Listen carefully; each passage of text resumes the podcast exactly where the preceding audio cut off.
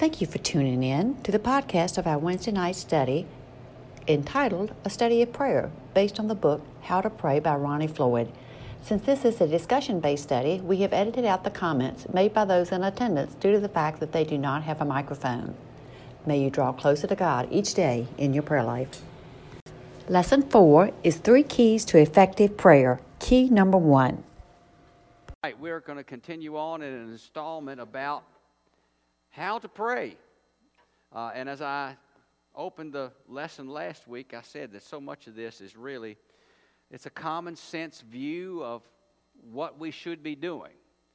And yet, sometimes a common sense view is a great thing in that it reminds us of things that we know already, but we just need that little bump, that little uh, push from the Lord that we get it enacted again. Well, uh, as we begin, we're going to talk about, in, in the next three sessions, three keys to effective prayer. Uh, and we will study one per session for the next three. Uh, well, of course, you know, all of us here have keys keys to our house, keys to our car, keys to an office, keys to a bank box. Uh, in fact, when you lose those keys, it causes some consternation, doesn't it? We bought a we bought a car back in August last year, and I have lost my key, and I just hate it. I have torn the house apart looking for that key. There's a reason for that because to replace it is four hundred and sixty dollars and and I'm a little tighter than that, so I'm gonna continue to look and pull the drawers out, see if I can't find it. But we all know that we have keys, and the reason we have keys is because we have private space or space that we are uh, going to reserve for our usage. God's throne room, the place that we meet Him, we have a key to that precious place as well. And the key is prayer. That's the access to God's throne room. Uh, but here's a statement that we need to hear God's throne room is not the place where we get hold of God. God's throne room is a place where God gets hold of us. Prayer is making ourselves not just available, but surrendered to the will of God Almighty, that He hears us, but He also directs us, that He gets hold of us, sending us in the directions where we need to go. So often we think about, I need to get hold of God in prayer for my needs. But so many times we forget that God is the one who needs to get a hold of us to send us in the directions that He wants us to go. And we can go to that throne room anytime we can go to that throne room about anything. There is nothing too big that we cannot tell God. There's nothing too private that we cannot tell God. There's nothing too small that we cannot tell God. He is always there and He's always available. And He answers according to the Word of God. He answers every single one of our prayers. Our prayers are precious to Him. And I believe that if, if you have sincerity uh, in your life as a believer. And I don't know how you can not be a true believer, not have a sincerity in your life about wanting what God wants. You're going to have a sincerity about wanting a prayer life. If Jesus Christ is our Savior and Lord, we want a prayer life. We want that connection. We want that conduit of speaking with Him and hearing Him speak to us and answer us. Uh, and as we've made plain in lessons before, prayer time is not really complete unless we come to Him with our, posi- our petitions and our needs uh, and, and our joys, but also it's not complete if we get up and leave without allowing Him the time to speak back to us. So prayer is a give and take. We give the Lord our thoughts, our needs, our joys, but also we are taking in His word to us and His time with us. So, for the next three lessons, we're going to look at the three keys of an effective prayer life. Here's key number one to a powerful, effective prayer life. If you take a note, this is the one note that you write down tonight. One key to a powerful prayer life is we have to pray according to the will of God. We pray according to the will of God. Uh, you know, if you've been a parent, parenting has some different phases. Uh, and uh, I think we, we see that. If, you've, if you've been a parent, you, I see some smiles come across our faces. Uh, as babies and as children, our children are, this is true for our, our, our children at home, and also I'm, I'm seeing it true for grandchildren now. They are hugely teachable. They're like these little sponges that take in everything. Be careful what you say because you're going to hear it come back to you again. Uh, they're just these sponges that take in everything, and you have to realize that they are just processing everything that we're talking about. Uh, in fact, the, the rule of thumb is that a child by five years old knows 95% of everything they will ever know.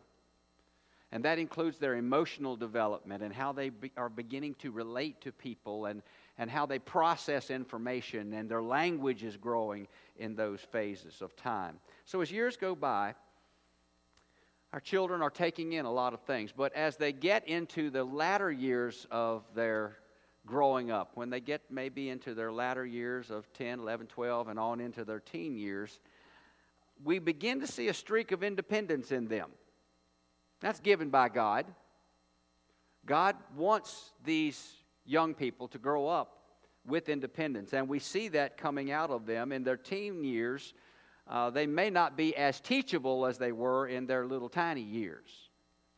They know a lot, they tell us that, and sometimes when they get to their latter teen years, we parents are not consulted much for counsel. Uh, we're seen as a little bit on the dumb side, and we don't know a whole lot. But it's, it's amazing and interesting that as our children grow into adulthood, we all of a sudden start getting smarter. And they come back to us with count, for counsel and for advice. Uh, they return really in their adult years, they're leaving those teen years to be teachable again. And I've seen that happen. Uh, and I love that happening. I love those calls from our children who are asking us about. Gabe called Gwen tonight just before we walked out of the house, asking her a question about life and how to take care of this section of his life. Well, as a child of God, we have to have a teachable spirit. And that's where all of that diatribe is leading us. We can't be so smart that we think we just tell God what we need and He'll take care of it like some holy bellhop who's going to be always at our beck and call and He's going to take care of our every need because we know what is best. Some people treat Him that way. Some people treat God like a fire extinguisher that you only need Him during a time of crisis. Uh, right now, the fire extinguishers are here in this room. We've never had to use them because the crisis of a fire hadn't come. A lot of people haven't used God for years because they haven't had that kind of crisis that's driven them to Him. But we don't just go to God when we have a problem. We don't just go to God when we have a crisis, but in all matters, great and small, we are to be at His throne room. And one of our great comforts is that our Heavenly Father has no margin of error like we human parents do. God is never wrong. He is all knowing, He is all wise, He's all sufficient. He has a perfect plan for every single one of us. Uh, he never keeps His will from us a secret. Do you remember in the Bible there's a word, and I've, I, we've looked at this word a many a time over the course of my years here. The word is mystery. Bible says, I want to teach you a great mystery. But the word mystery in the Bible means it's something God knows that God wants us to know. He doesn't want it to be a mystery from us. But the only way we will know that information is by the revelation of God giving us that information. A mystery is something only God knows and only God can give to us. I believe there are mysteries about our life that only God knows, but He wants to share with you and me about aspects of our life that should belong to Him and be given to Him uh, in worship and in service. He doesn't want to keep our life a secret, He wants to reveal to us His perfect plan for us. And the way that happens is through prayer primarily. Now, I believe that He allows us to walk through different events of life and we learn His plan for us. But primarily, I believe it is that constant and ongoing prayer time with Him that reveals His will and we see His will for us. So, as we pray, we ask for His will to be done in us. We pray according to His will for us. Uh, take down this reference. It's 1 John chapter 5, verses 14 and 15. 1 John 5, 14 and 15. And this is what the verses say. And this is the confidence that we have in him that if we ask anything according to his will, he heareth us. And if we know that he hear us, whatsoever we ask, we know that we have the petitions that we desired of him. In other words, we know the answers are going to come.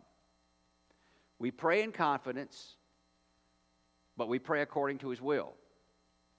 We don't pray according to wanting to assert our will on what we want to make God do, but we pray according to his will and how he wants to enact His will in our life and as an answer to our prayers. But Scripture says we go to Him in confidence. We don't have to worry that He's off or that He's not listening or that He doesn't care or that what we're going to tell Him is something that's too small for Him to pay attention to. We can ask anything in His name and He will answer us. That the ultimate goal is to pray for what God wants. You know, it's, it's really a reversal of our will. Humanly, we want what we want. In the sense that we belong to God in salvation, it reverses our will that we no longer what, want what we want, but rather we want what He wants for us. And, and salvation brings that reversal of will that has to come. And we grow in that reversal of will throughout our lives. I'm still growing in that reversal of getting away from old Mike Fitzgerald and being completely surrendered to God Almighty. It's a growth process, it's part of sanctification. Uh, now, let me ask you this. Here's, here's a question. I want you to give me some feedback if you can. Will God ever give you an answer to prayer that is contrary to His Word of the Bible? No. That's pretty, that's pretty easy answer, isn't it? No. God is never going to answer a prayer for you or me that goes against what His holy word already says. So, do we really need to pray about saying, Lord, should I steal this object? Well, I think you know the answer to that. The answer to the prayer, according to His word, is absolutely not. Uh, Lord, um, should I have should I have another relationship outside of my relationship with my wife? Absolutely, that's a crazy prayer. No. I will say that I have had a couple some years ago who said, You know, we prayed about living together. And uh, we kind of got the thumbs up. We think it's okay. You, you didn't get that answer from God. You, you didn't get that answer from Him because He is absolutely saying, No, that's not my will for you. Uh, and I had to level with them saying, You need to take that prayer back. You, you, you didn't pray, you didn't listen to the right thing. Listen again. Go to this scripture because whatever God tells you is going to be in line with His Word. So, a major part of knowing God's will is already knowing what Scripture says. That doesn't mean you're not supposed to pray, but you see a lot of the answers to your prayers and my prayers right here in His Word. Okay, let me ask you this question. As you pray, do you always instantly know the answer to that prayer? No. No. Sometimes it takes God, uh, in His wisdom, a time to work out the answer to that prayer. Do you have any examples of something you prayed for and you had to wait a long time or you're still waiting on the answer to that prayer? Do you have any example you can lay out there tonight about that? Permanent employment. long time. Okay, there, there's, a, there's a really kind of a nerve praying for the salvation of someone in your family or in your circle and it doesn't happen immediately. And, and how do you treat that prayer? What do you think is the answer to that when that person has not come to the Lord and you've prayed that prayer? Keep on praying. Clyde? So from 1982 to 2004, the answer to that prayer was in process. Struggling the whole time. You know, and, and of course, biblically, we, we look at Paul, who said, I had a thorn in the flesh, some physical problem, and I asked God to take it away three times. Uh, 2 Corinthians chapter 12. 2 Corinthians 12, 8, he said, I besought the Lord three times that it might depart from me. So what, what we're seeing here, I don't know what, how much passage of time there was between the three times that Paul asked to be delivered of that thorn in the flesh. But it was not until after the third time that he prayed that he got the answer.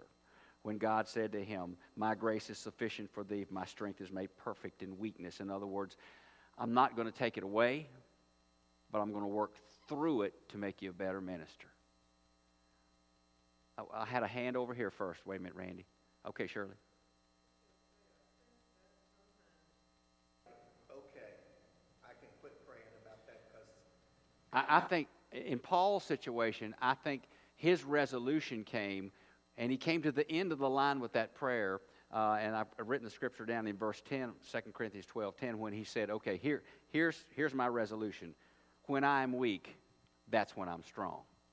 And so he, he's saying, I believe, Paul is saying, here's the way I see God resolving this prayer. He has said, No, I'm not going to take uh, this thorn in the flesh away, although you've asked me three times to do so.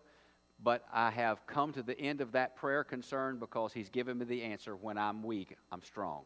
So I'm, I, I know now the answer is I'm going to continue on as a minister, knowing that God will use my weakness within my ministry to reach the world for Christ. So, so I, I think Paul came to the point of realizing he had his answer.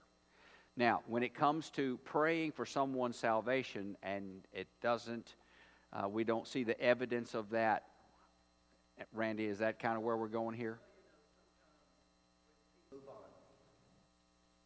Yeah, that's, it's, it's a great point because it, there's a scriptural basis where Jesus said, just go on. If that town is not going to receive you, kick the dust, move on. Ed? I, I'd say keep praying. Keep praying for that one. Uh, let, me, let me just very briefly, uh, something, something that Bonnie said here about sometimes to kick your dust, the, the dust off and move on because that's a job for somebody else coming. Uh, it stirred a memory here from the, the woman on the well, in the well. She's not in the well, the woman at the well. I'll get it here in a second. It's been a long day. She wasn't in the well, she was at the well. Uh, but uh, if you remember when, when uh, she'd gone back into the town and the townspeople were coming out, and Jesus tells his disciples that uh, the fields are white for harvest, uh, I, I, want you to remember uh, a, a, verse which is 438. This is as they were coming. Uh, and Jesus is talking to his disciples, and he says, I sent you to reap that whereon ye bestowed no labor. Other men labored, and ye are entered into their labors. In other words, what he's saying is, somebody else has already been here. And they're, they're thinking it was disciples of John the Baptist. If you remember, I, that part of that sermon was about that. Uh, sometimes we're, we're taking up where somebody else had kicked the dust off and had moved on. But God has a plan, and, and, and His plan never gives up on any soul. Uh, okay, one, one more question, and then we got, we got to get on praying. Uh, if we pray according to God's will, and God has a will, and God has it all worked out, why do we need to pray?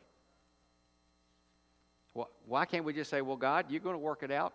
We go, I just, just, you just do it. Do it your way." Why do we need to pray about it?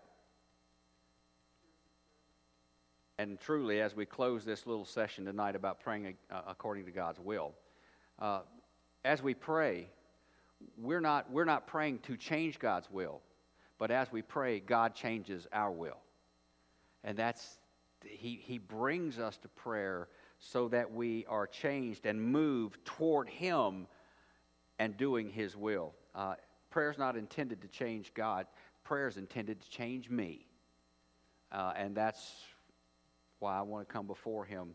Uh, here's, here's an example of that when Jesus says, Pray for your enemy. You cannot pray for somebody you hate.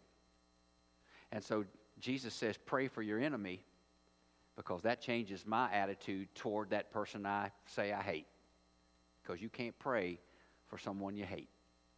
So when you pray God's will upon that person who is called your enemy, it changes who we are toward that person. So prayer accomplishes much in us, and we want to accomplish that tonight. Uh, Randy, would you, would you please open us with a word tonight of prayer? The floor is open. Let's just pray for God's will.